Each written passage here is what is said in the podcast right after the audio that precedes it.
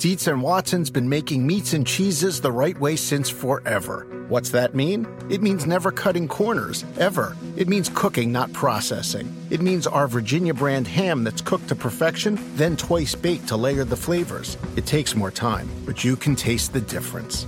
We come to work every day to do it the right way, even if it's the hard way. Because if it's not right for us, it's not right for you. Dietz and Watson, it's a family thing since 1939. The path to retirement is different for everyone. And as life changes, so do priorities. Fidelity can help you get where you want to go.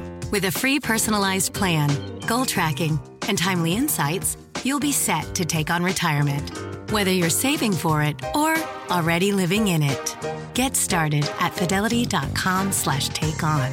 Expenses charged by your investments and other costs and fees associated with trading or transacting in your account apply. Fidelity Brokerage Services member NYSE SIPC.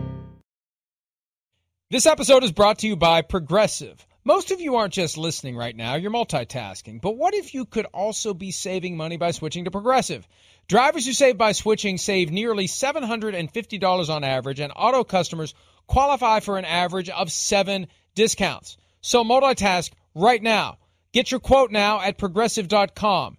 Progressive Casualty Insurance Company and affiliates national average 12 month savings of $744 by new customers surveyed who saved with Progressive between June 2022 and May 2023. Potential savings will vary, discounts not available in all states and situations.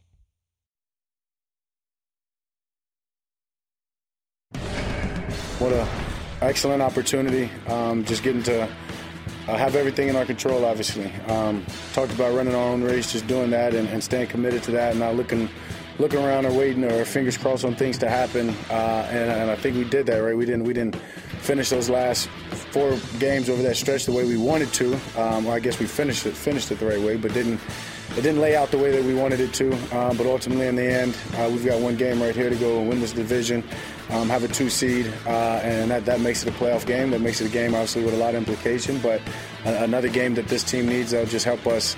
Um, obviously, sets us up in the position for the playoffs, but also for us to have that playoff mindset as we've had for the last couple of weeks or so heading into uh, the actual playoff. Quite a coincidence there. Dak Prescott wearing the hat that shows 1960, the first year of the Cowboys. During the break, Peter and I were talking about that time for the NFL and the AFL. And in Dallas, particularly, it was the Dallas Cowboys of the NFL, the Dallas Texans of the AFL, which would eventually abandon Dallas and become the Kansas City Chiefs. But they did battle for the hearts, minds, and wallets of folks in Dallas for three years. I believe it was three years, but because we were trying to remember what the early AFL was like. And the AFL was kind of high flying and exciting, and the NFL was stodgy and boring, and the NFL realized football is more fun when the ball's being thrown all over the place, which is exactly what Dak Prescott has done this year, Peter. He's had a great season. The Cowboys are having a great season. And, you know, if you just hang around long enough, the Eagles stub their toe against the Cardinals, and now they've got the path to the number two seed, which makes it a lot easier to get to the NFC Championship for the first time since 1995 because you got two games at home to get there, and you've won 16 in a row at AT&T Stadium. I think the Dallas Cowboys are just a great example when coaches say at the beginning of the year, some form of listen, forget the outside noise, keep your head down one day at a time, just get better 1% this week, this day, whatever. Just do that. It's a great sort of allegory for life, Mike. You know, like don't get caught up in all the noise. Be the best that you can be. And I bring that up because the Dallas Cowboys were the highfalutin greatest team since Jimmy and Troy and Emmett and Michael when they flew into San Jose in week five of this season. They were the best team in football, even though they had already lost to, to Arizona. Everybody loved them. Everybody loved the Dallas Cowboys. And they got back on that plane, tail between their legs, having lost 42 to 10 all of a sudden, same old Cowboys. You guys stink. Can't beat the Niners. We'll never get out of the NFC. And all they did, even though they had many, you know, questionable moments during the year, several questionable moments during the year, they just kept working. And Dak Prescott and Mike McCarthy and Dan Quinn and that defense, you know, they just kept going and going and going. And all of a sudden now, they're in line to get the number two seed to play two home playoff games in a place that maybe thanks to Brad Allen, in a place that, uh, you know, they simply do not lose. So I give a lot of credit to the Dallas Cowboys. I have been uh, in the front row of people who've questioned them and have thought that there's just something missing there. And we may get to the end of the year and say there is something missing there. But let's give them credit for hanging in, hanging in, playing great when it counts, vanquishing the Eagles when they had to, at home late in the year. And look, they're going to win this game going away Sunday. And I think they deserve a tremendous amount of credit for the team that they've become, especially after what happened in week five this year. At the risk of sparking another spirited discussion that will throw this segment off the rails, you mentioned Brad Allen, and you and I haven't talked about this. Where did you ultimately come down on what became the story of the week? A story that became much more consequential for both the Lions and the Cowboys when the Eagles lost the next day to the Arizona Cardinals and opened the door for the winner of that game from Saturday night to capture the number two seed? Well, we'll start at the end of this story when Brad Allen walks away and says, Number 70 reporting is eligible. Number 70 is eligible, meaning the last tackle on the roster, Skipper who was running in late. And so then the Cowboys line up why would they cover number 68? Why? There's no reason to cover Taylor Decker, the left tackle, because Brad Allen has announced to the world that number 70 is eligible. It's heard on TV. It's heard. Uh, I, I heard it clear as a bell on the Cowboys radio network. Um, and and again, if you're in the stadium, Maybe you don't hear it. If you're Dan Campbell and the players, maybe you don't hear it. But anyway, once that happened, there's no reason for them to devote one iota of energy to covering Taylor Decker, the left tackle. So for all those who say that the the Lions were robbed, I get it. I think this is 65 70% Brad Allen's fault. He was too much in a rush. But once he announced 70 was eligible, it's a free shot to Taylor Decker. Don't tell me that if they said 68 is eligible and Brad Allen goes over to the Cowboys and says 68 is eligible, don't tell me that then Taylor Decker was going to catch the winning two point conversion in a game that meant so much to both teams. So there's that. And I think the other part of this is and look, Mike, I understand all is fair in love and war. But when Dan Campbell stands up and he says at the end of the game, I told the officials about this, I don't doubt he did. Uh, I wrote it out for him, I showed him. Did Dan Campbell say, I'm going to send three offensive linemen at the ref at the same time? None of them, by the way, who are going to go, here, none of them are going to make the obvious sign that I am eligible. Somebody said it, obviously. Brad Allen got it wrong, and he said number 70. So, Brad Allen has most of the responsibility on his hands. I get it. However, Lions are not faultless here because Dan Campbell didn't say to the official. I look, I don't know what he said to the officials, so scratch that. I doubt that Dan Campbell said to the officials before the game. And by the way, we're going to send three guys over to you because we're going to engage in subterfuge so that the Cowboys don't have any idea what it is we're doing. That's what I thought of it. Dan Campbell, I guarantee you, did not do that because all he said is, I showed them the play the way I drew it up for our players. He did not say, I believe, to Brad Allen, hey, come here, Brad. You're going to like this, Brad. I got an idea. We want to fool the Cowboys on which guy's really eligible. So instead of the usual procedure where one guy comes to you and reports and does this, we're going to have three guys approach you two from the East, one from the West. And when that happens, just so you know, 68's the guy who's reporting, not 70. It's always 70 who comes in as the jumbo tight end. It's not 70 this time. We want them to think it's 70. And you know, it's kind of loud down there. Maybe when you say 68 is reported as eligible, they won't have heard you clearly. And in all the chaos, they'll cover 70 instead of 68. That's what we're going to try to do. Are you with us on this? I talked to Dean Blandino about it. He said there is no way in hell, he didn't say it that way, but he said there's no way the officials would go along with something like that. See, so they were trying to confuse the Cowboys. They successfully confused Brad Allen in the process. You got to own that if you're going to play that game, right or wrong, and some would say it's wrong to do it, some would say it's fair. But if you're going to take that chance, you assume the risk that you confuse Brad Allen when Dan Skipper goes straight for Allen instead of straight to the huddle. What's Allen supposed to think?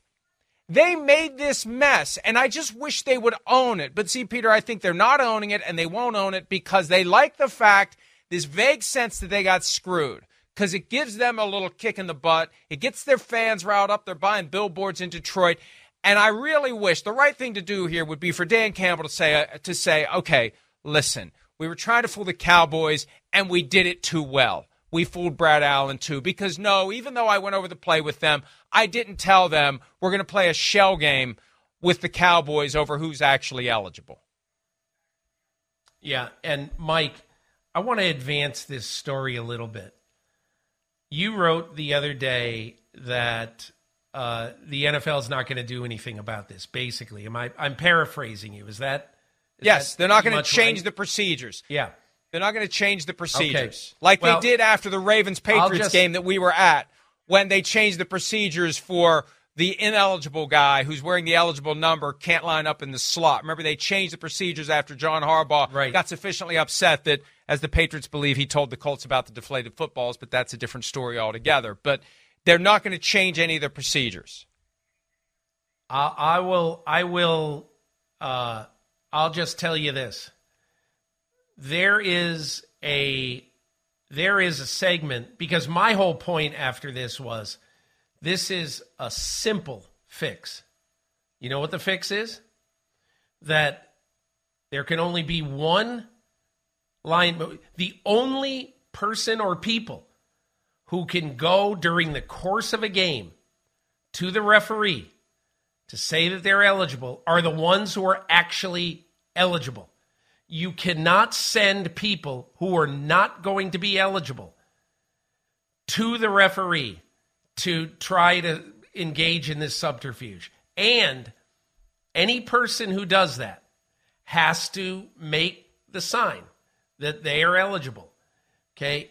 And and I've talked to two people now who think that the competition committee is going to consider this because it's a bad look. And and here's why it's a bad look. Here's why it's the worst look. It is now 6 days after this game we preview Sunday's games. We will spend more time on this game than on 12 uh, on that play that is 6 days old than on 11 or 12 of the games that are being played on Sunday, including some games with playoff implications. It is ridiculous. It is a simple fix, and it's about making the game more honorable. And that's why I think that Look, I don't know that the NFL is going to do something, but I do know that there are some in the league who definitely want to do something because it is a simple fix. Well, they sent out the memo on Tuesday that underscores the obligation of the person reporting to do it clearly with the hand gesture and verbally. And implied within that is don't try to confuse the official. If you try to confuse the official, or more specifically the other team, you might confuse the official. So I don't think they need to change anything. They just need to reiterate this They is the do. rule. Now, would would they create you know, they do need a to change foul? it. Would but Yes. but the rule Yes. already is it's all it's the obligation of the player to make it clear to the referee that he's the one who's reporting, and that's what Dan Skipper seemed to be doing. You're suggesting, if I read you correctly, the possibility of making it a foul if you try to send Yes. multiple guys to the official in an That's attempt to report. Okay. That's going to be tougher to enforce conduct. because 15 yards. that's that's why. Yeah. That's gonna be tougher to enforce. Why? What if three Because guys go to? I was if- just tying my shoe. I wasn't going to the referee. I was just tying no. my shoe.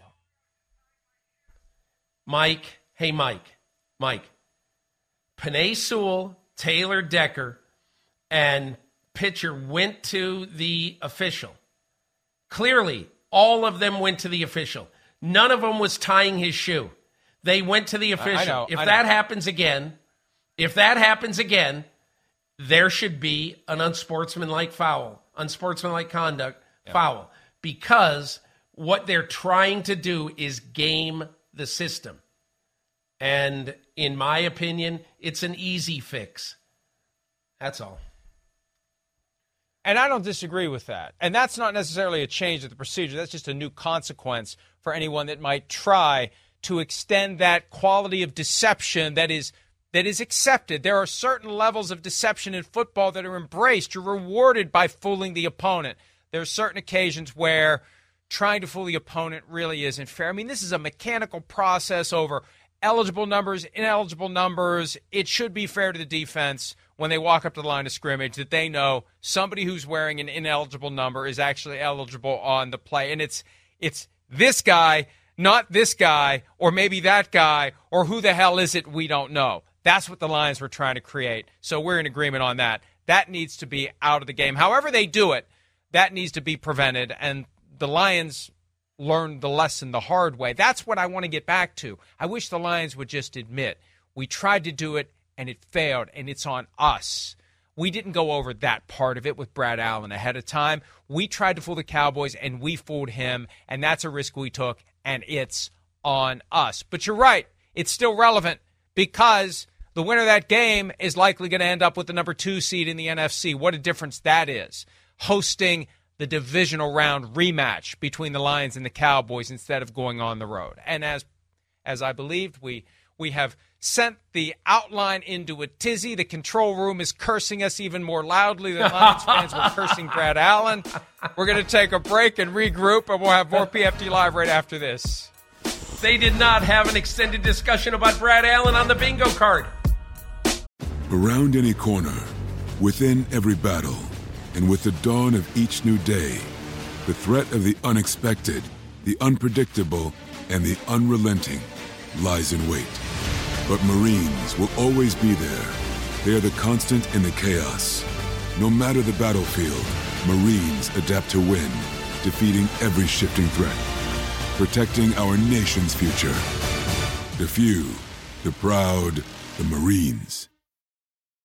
Dogs are an important part of our lives, and keeping them protected is a top priority, especially against nasty parasites. That's why you gotta check out NexGuard Plus, Afoxolaner, Moxidectin, and Pyrantel chewable tablets.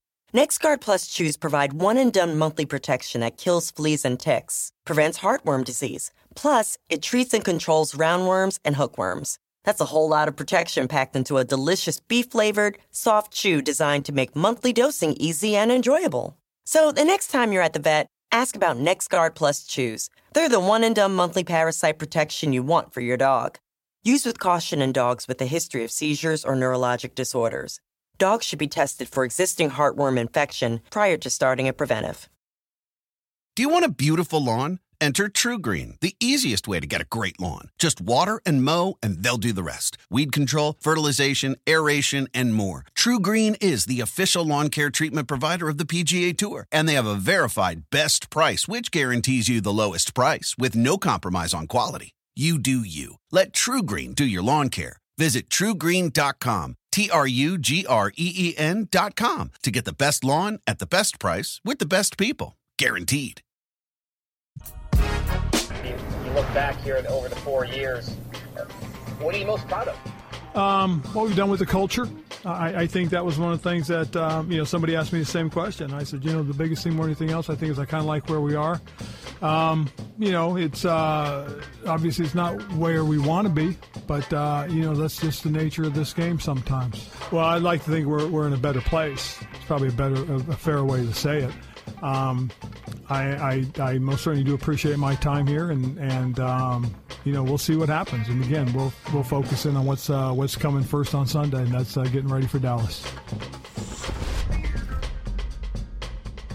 Ron Rivera, Commanders coach. Before that, Panthers coach, two-time NFL coach of the year. He knows what's coming. We all know what's coming. Ron Rivera will be replaced. Martin Mayhew, the GM, will be replaced. Jason Wright, the president of the team, most likely will be replaced. New owner Josh Harris and company even though Earvin Magic Johnson doesn't own a huge percentage, he's regarded as a very prominent member.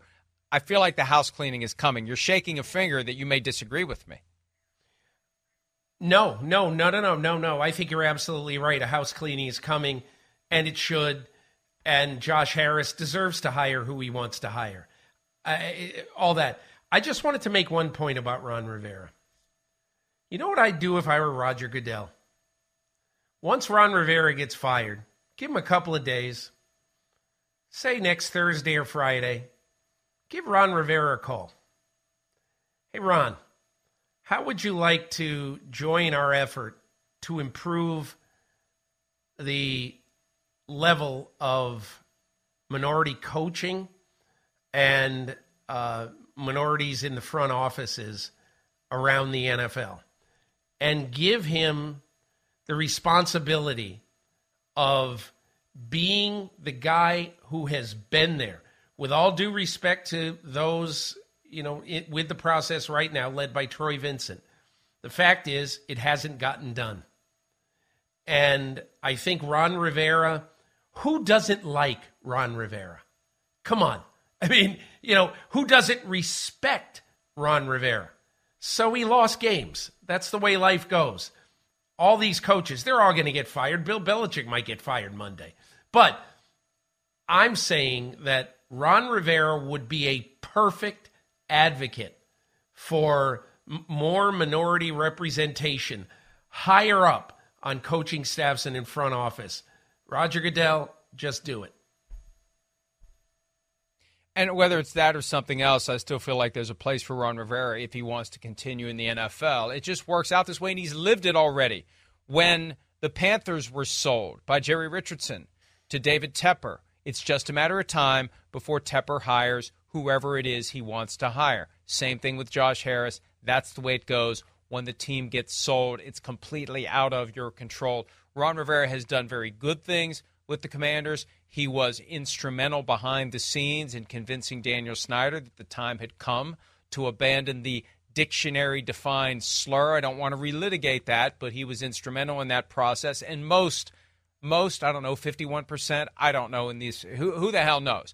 But I'd say a lot of people agree it was the right thing to do, given the fact that that name had kind of become what it became. You were a big advocate of that for years as well. Ron Rivera makes that happen, or at least helps make that happen. So, yeah, the football victories weren't there. It's hard when ownership is in disarray. He held it together, and the job is now finished, and they move forward. I don't know where they're going to go. I don't know who they're going to hire. I don't know what they're going to try to do, Peter. I was told back in October, keep an eye on the possibility of the commanders trying to trade for Bill Belichick at the end of the season. And so I'm still keeping an eye on that but I don't know what they're going to do, and I don't think they know what they're going to do. Although plenty of owners go into the process, and this speaks to your point about minority hiring. Too many owners go into the process already knowing what they're going to do, so everything they do to get there is just window dressing. They already know where they're going to end up. And, you know, look, I think it'd be easy for people to say, hey, you know, what about Eric Bieniemy? This would be perfect for them. Uh, because Eric Bieniemy is a guy who's come in, he's kind of stabilized that team. And, and I would just say two things. It's very hard for Josh Harris or any owner after they just simply haven't won in forever. It's very hard to say, okay, we're going to take somebody from this staff, no matter how popular he is in the locker room or in the building, and no matter how much of a leader he is. It's just very hard to take somebody in house and do it. And plus, Mike, it'd be one thing if Washington was third in the league and if Sam Howell had turned into a young Andrew Luck or something like that. But the fact is, they're looking to replace Sam Howell. They're 21st rated offense in football. It, it just Eric Bieniemy probably wouldn't be a good fit there. Not that he wouldn't be a good fit somewhere else, and I do hope he gets multiple interviews to try that. And that process for him has been an annual effort that has resulted in no opportunities to be a head coach.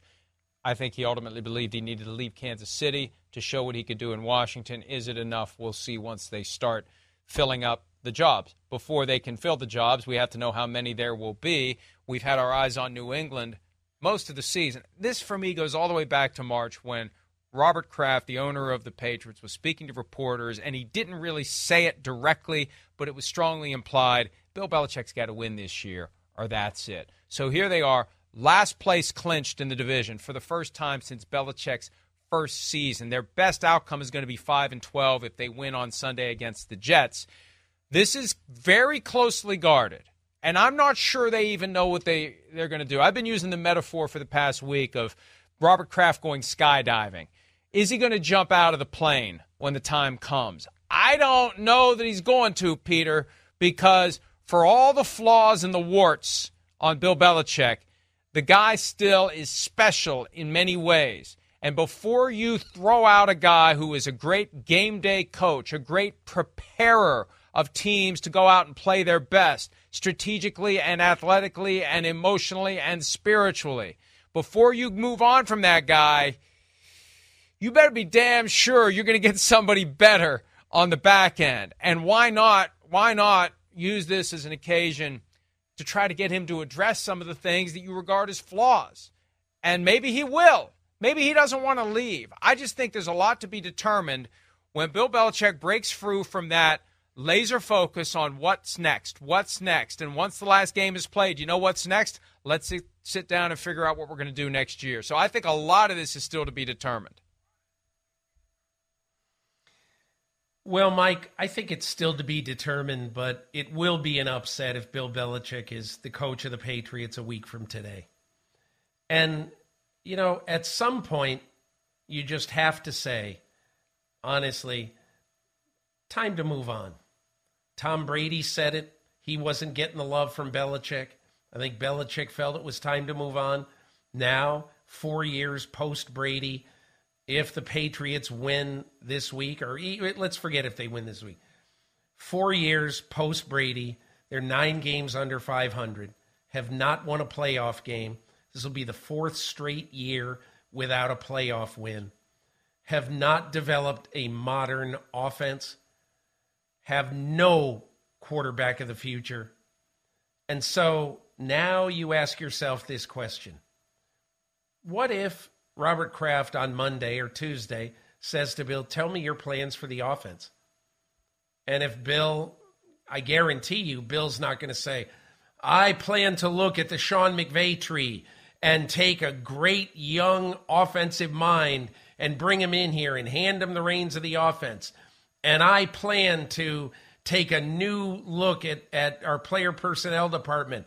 I'm going to hand Eliot Wolf the the reins to be general manager and he'll have final say on the draft. So all I'm going to do is put together the game plan and coach this team and I'll leave the offense to the new guy. Mike, the chances of that happening are fairly slim. And in my opinion, I think Robert Kraft wants a breath of fresh air. I think Jonathan Kraft, his son, wants a breath of fresh air. And so I think the best thing for everyone concerned is to shake hands, issue a united front, have a lovely press conference next Thursday, and Bill says thank you to the Krafts. They hug, they part. The Krafts don't hold them hostage.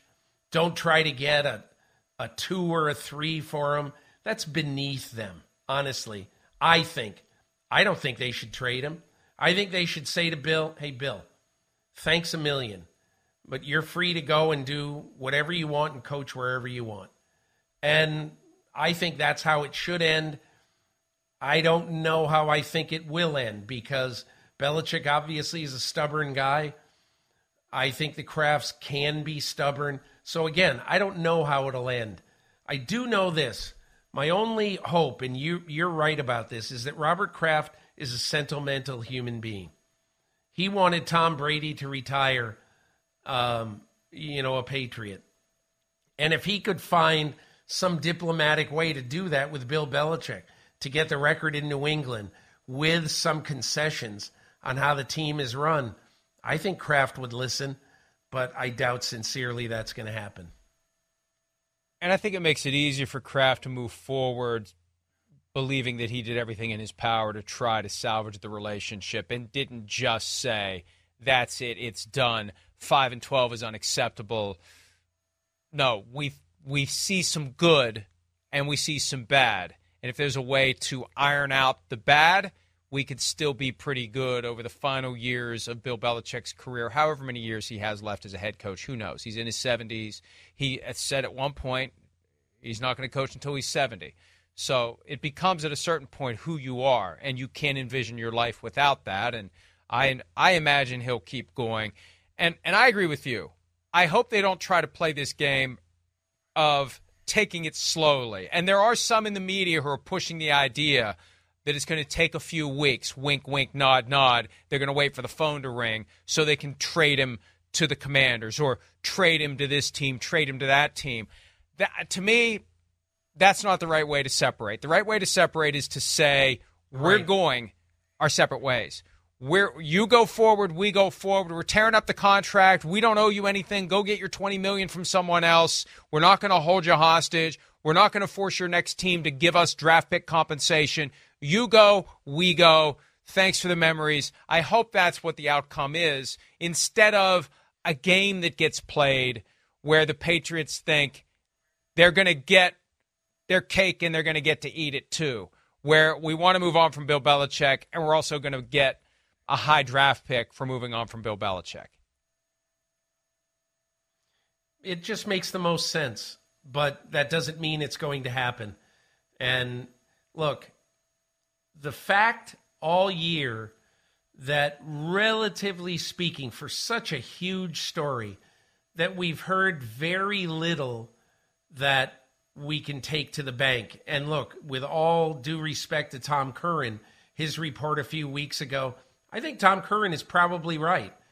But I I I don't I don't know for sure that that is correct. And I think the two sides, especially Belichick, honestly, have done a pretty good job in putting a cap on this this bottle and just saying we'll worry about this when we have to. Belichick said it this week on uh, his radio show with Greg Hill up in Boston that uh, I've gotten this is the way I've been my whole life. I worry about this game. I don't worry about what happened four years ago. I don't worry about what's going to happen in two years. I've always worked this way. And Mike, I was putting together some thoughts for something on my column this Monday on Belichick. And I'm just going to tell you two things that, as I have been thinking about it, you probably know, and most people, maybe not many will know, I don't know, but Bill Belichick, this is his 49th year as an NFL coach. I mean, think about that. And do you realize the first game of his first year in 1975? He was Ted Marchibroda's basically personal assistant, you know, sort of a gopher, as he later described it, with the Baltimore Colts. The Baltimore Colts went to Chicago, and in the first game that Bill Belichick ever was a coach in the NFL of any sort, was Walter Payton's first game in the NFL. Wow. wow. And by the way, Walter Payton, eight carries, zero yards in his wow. first game. And for some reason, the omen of that just really, really hit me as you've looked at some of the great Belichick moments over the years. I'm sure he had nothing to do with the defensive game plan that day. But isn't it interesting? You go, you know, you sort of fast forward, you look at the Super Bowl against the Buffalo Bills, January uh, 1991, when he puts together this incredible game plan, holds the Bills to 19 minutes. Uh, they they they basically stuff Jim Kelly. They win 20 to 19 on the missed Norwood kick, but he's had a lot of great defensive moments over the years. And I was just thinking about how incredible all that is. But do you? I, you may not remember this, but 20 years ago, I did a long story on Belichick back in the days when we were speaking. I did a long story on Belichick, and I'll never forget one of the things he said to me when we were just sitting around one day talking. And he said to me, because I said, man, you know, kind of a dour guy, you seem humorless, you seem this. And he goes, look, look how I grew up in this game at the Naval Academy, watching my dad. You know, that was serious business and everything was all serious. When he was 11 years old, he's one of Roger Staubach's practice receivers in 1963. And and so but but anyway, I just mean to tell you that he said, "This is how I've grown up in the game. This is who I am. This is how I learned football." So to me, everything about Belichick, honestly, I think dates back to his days growing up in, in Annapolis, Maryland. And whatever happens to him next year, he, he deserves it all, honestly, because he's been so great for the game. And you can say that, okay, you know, the the the Spygate thing and, and all that stuff. And look, all of it is fair game. All of it is fair game. But on balance, guys had a pretty incredible 49 year NFL life. And as it we got to take a break, but as it relates to his next step, don't fall into the trap of looking at the non-playoff teams. Next weekend there'll be 6 games. Next weekend, 6 playoff quality rosters will exit after one round. And if that exit happens because the coach did the kind of dumb thing that Bill Belichick would never do, that may plant the seed for somebody to say, you know what, we could get to the top of the mountain with this roster if we had Bill Belichick as our head coach. So keep that one in mind. Don't get caught up in the Commanders. Don't get caught up in the Chargers. Don't get caught up in any of these other teams that are non playoff teams that are going to be looking for coaches. Keep an eye on playoff team that has a failure that traces to the coach. That's where the opening could be for Bill Belichick next year. We need to take a break. When we return, can the Packers avoid another Lambeau Field Week 18 meltdown and miss the playoffs this year? Could they make it? That's next here on PFT Live. Season comes down to a snap. And Goff is looking to throw, and he throws it. It's caught for the first down by DJ Chark. And you can hear this ball the way in Seattle. The Lions have come into Lambeau, and they've knocked the Packers down and out. That was the game that firmly put the Lions on the map as a contender for 2023, and it ended Aaron Rodgers' time with the Green Bay Packers. Fast forward, week 18, Packers hosting the Bears. The Bears trying to cement their status as a contender for 2024. They've come around, they've looked good. The Packers up and down this year, but Jordan Love, Peter, a great opportunity to distinguish himself from Aaron Rodgers. Win and in this year, something Aaron Rodgers was was unable to do last year. Surely Jordan Love is well aware of that opportunity to do something that his predecessor failed to do and propel the Packers into the playoffs. And and at least buy him a couple more years to get to wherever his ceiling is. They throw quarterbacks out so fast in the NFL now, and there was talk at one point this year Jordan Love was only going to get one year. He's earned another. He may earn another one after that if he can get the Packers to the playoffs. Minimum of another one after that if he gets the Packers to the playoffs this year. Whoever said Jordan Love was only going to have one uh, one year, first of all, had no idea what he she is talking about. He was never only going to get one year unless he played like, you know, uh, there, uh, yeah, he there was, was a moment where there was a moment no, where no. you got a vote of confidence from Mark Murphy. There was a Peter, Peter. There was a moment where it was tenuous. I'm not saying it was going to happen. There was a moment where it was feeling tenuous. There was. It might have felt. I think tenuous, Mark Murphy said. I think Mark Ryan Murphy said something like, "The rest of this season is critical for Jordan Love." There was some sort of statement that felt loaded, like, "Wow, hey, uh oh, if he doesn't get it together, who knows what they're going to do next year." With all due respect to anybody who thought there was a chance there wouldn't be a second year for Jordan Love, and most likely a third year uh, I say I firmly, ardently disagree with you. And there's nothing you can tell me about any press conference or anything that could convince me otherwise.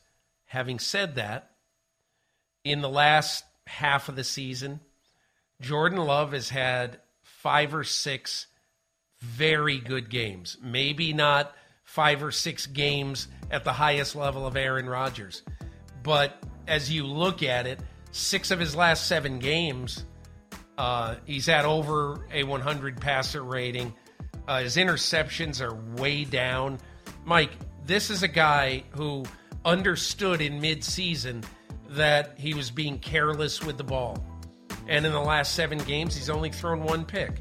So to me, I think he's gotten better as the year has gone on. And he enters next year as a rock solid guy. And if you're the Packers, you have to say, regardless of what happens on Sunday, regardless, you have to say that we are maybe not deliriously happy, but you have to say, first of all, we were right to pick Jordan Love when we did, and it's turned out as well as we could have hoped. Brian Gutekunst was asked whether or not Love's future was uncertain upon the end of the season. He said, I hope not. I think we've got 10 games left. These are going to be a very important 10 games. What they've done with those 10 games has cemented his future. But, Peter, I think it's fair to interpret that quote as acknowledging it was at least tenuous for Jordan Love halfway through the season because it was. It was. And now it's not. To his credit, it's not. And this is his best opportunity to prove that he's capable of doing what Aaron Rodgers was not capable of doing last year and giving the Packers a playoff berth. What they do with it, who knows? But Peter, they they made the Vikings look like a JV team on Sunday night. We didn't talk much about that game earlier in the week because we didn't have a show on Monday. But you know, the Vikings came into that game. They win that one. They win this weekend. They're in the playoffs, and they made the Vikings look like they had no business even being in the conversation. So uh, the Packers made that happen. The Packers are peaking at the right time. And the Packers, I don't know how dangerous they're going to be in the postseason if they get there, but they're one of those teams that it would be very easy to overlook. And I think it would be a mistake to overlook them if they get in. Without any question, Mike, when you have a quarterback who in the last half of the season, so his last seven games, he's 16 touchdowns, one interception. And you know, so whatever happens on Sunday, he's going to play eight games the end of the season, and barring a disaster, he's going to have incredible numbers, some of the best numbers of any quarterback in football, maybe the best numbers of any quarterback in football over the last eight weeks of this season. And so, what that tells me is the Packers right now, and again, look, maybe they'll get in and maybe they'll shock the world. But again, right now, you know, Mike, it won't be a shock. You know, the only game that they stepped in it in the last month or so, right, is that Monday night game against the Giants. I mean, think about it. You know, that game was an awful game for not just for Rodgers, but for the Packers. It was awful. But they haven't had another one of those games in almost two months. So to me, I look at it and I just say, you know, if that defense plays even at a, you know, somewhere between an 8 and 12 level in the NFL, you know, between the 8th and 12th best defense, they're going to have a chance no matter where they go. And I even mean Dallas. I think they're going to have a chance against anybody in the playoffs. And it was the Packers and Aaron Rodgers who beat the Cowboys in the divisional round several years ago, which was their best chance in Dallas to get to the NFC Championship game. Maybe the Packers get a chance to do it again. We take a break when we return. Our underdog picks for Week 18. That's next here on PFT Live.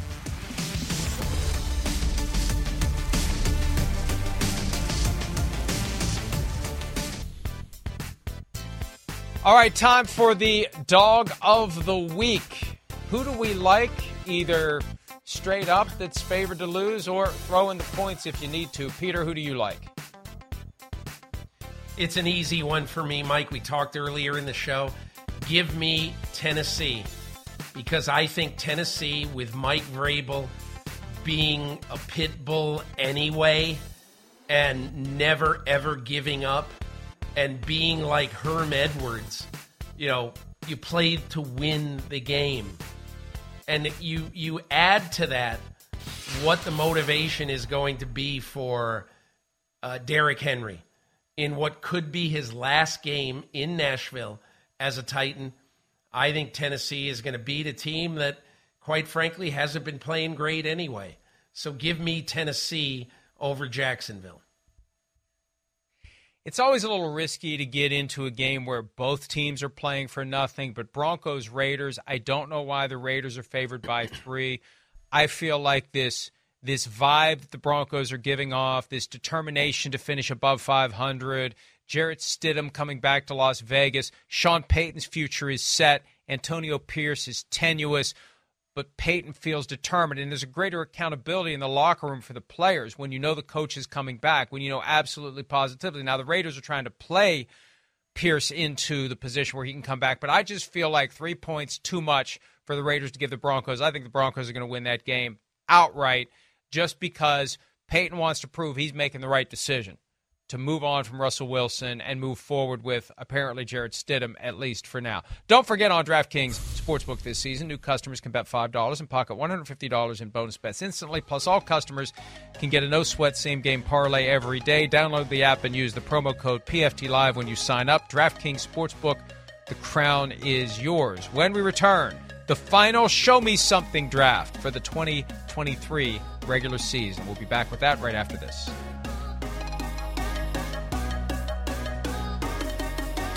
I'm curious your uh, reaction when you saw the Pro Bowl rosters. Yeah, uh, I was hot, um, but you know the the receivers that got picked, they're all great, they're great players. But uh, I was hot. Yeah, does that burn you like the, the draft thing back in the day? Uh, I guess. I mean, I was I was pissed. I mean, yeah, I guess I didn't do enough during the season, so I got to go harder.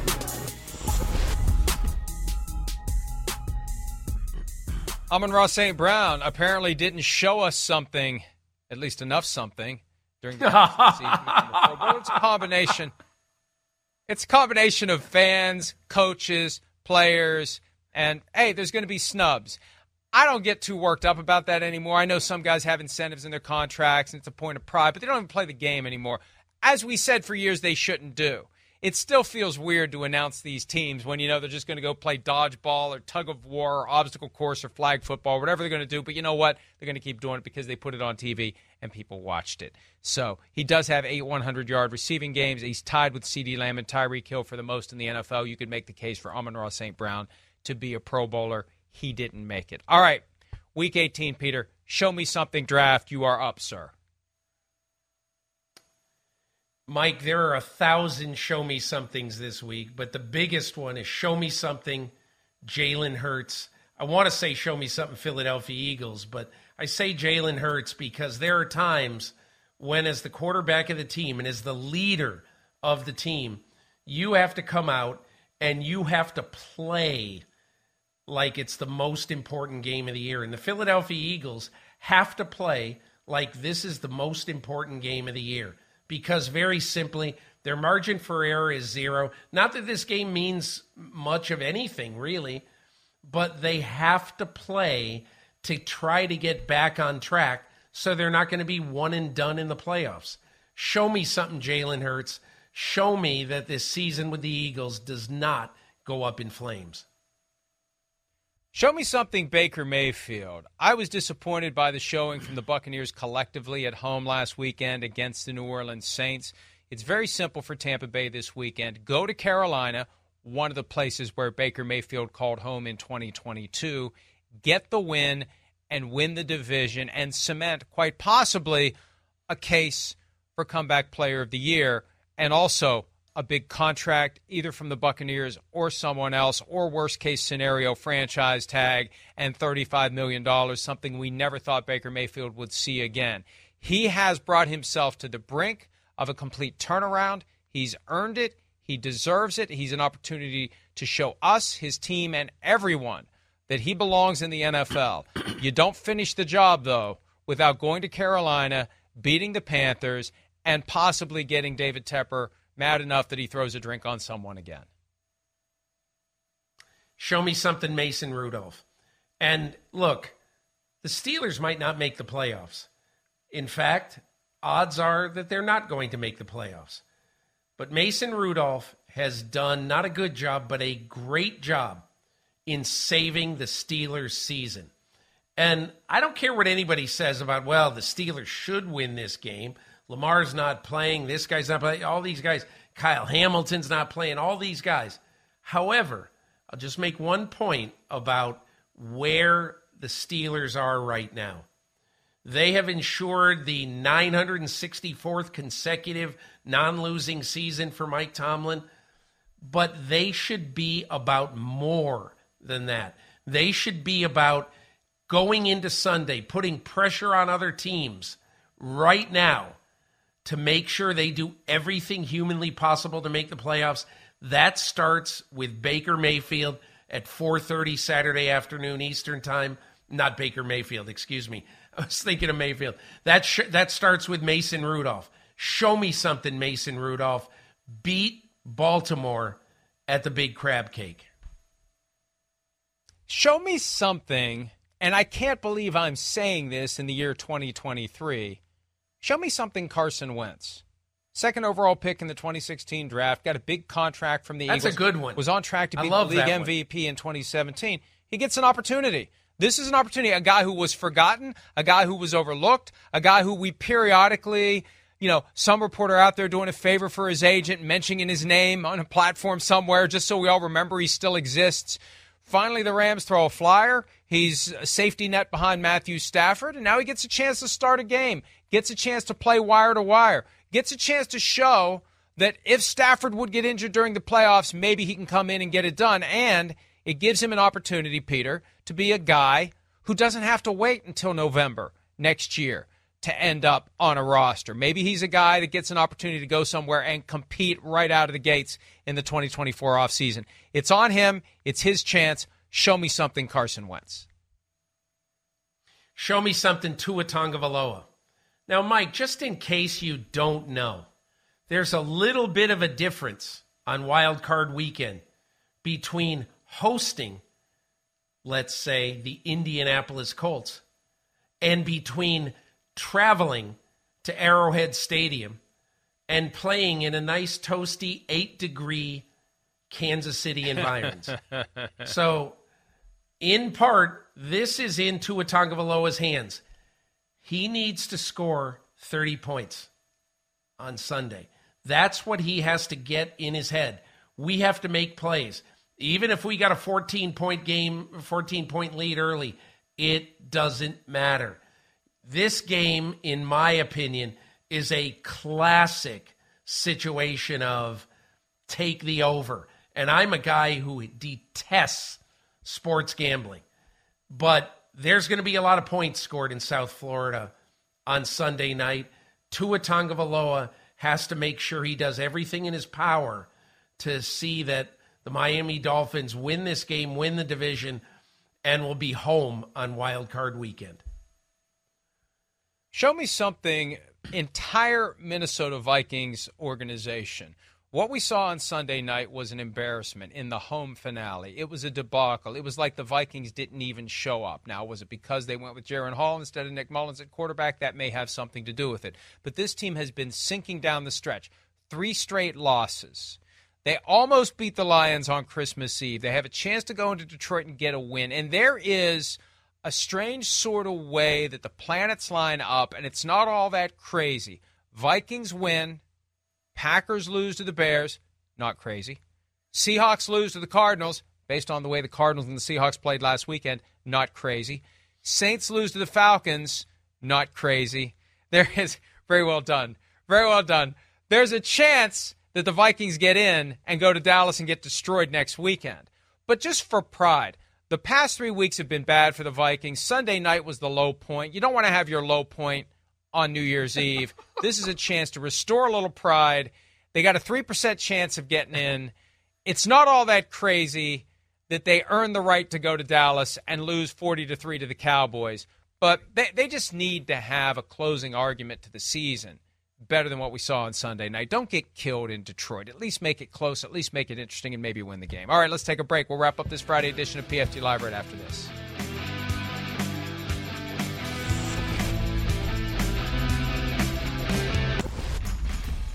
Well, since it's the last week of the regular season, we got a bonus round for Show Me Something. Peter, who you got? Show me something, Trevor Lawrence. Look, we don't even know if he's going to play for sure, but you have to figure after being limited in practice Wednesday and Thursday that he's going to give it a go. And again, look, I don't mean that this I don't mean this a referendum on the future of Trevor Lawrence. Whatever happens Sunday, he's the quarterback in the long term. However, Trevor Lawrence since Halloween, 10 touchdowns, 8 interceptions. Uh, you can't put it all on injury. At some point, the franchise quarterback has to play like the franchise quarterback. Hopefully, Sunday in Tennessee. Show me something, Trevor Lawrence. Show me something, Kyler Murray. This week, Cardinals coach Jonathan Gannon said there's no doubt Murray will be back next year. They got a chance to knock out the Seahawks. They made things uncomfortable and beat the Eagles last week. Maybe they can do it to the Seahawks on Sunday. Show me something, Kyler Murray. That's it for today. Enjoy the games. See you Monday. Reese's peanut butter cups are the greatest, but let me play devil's advocate here. Let's see. So, no, that's a good thing.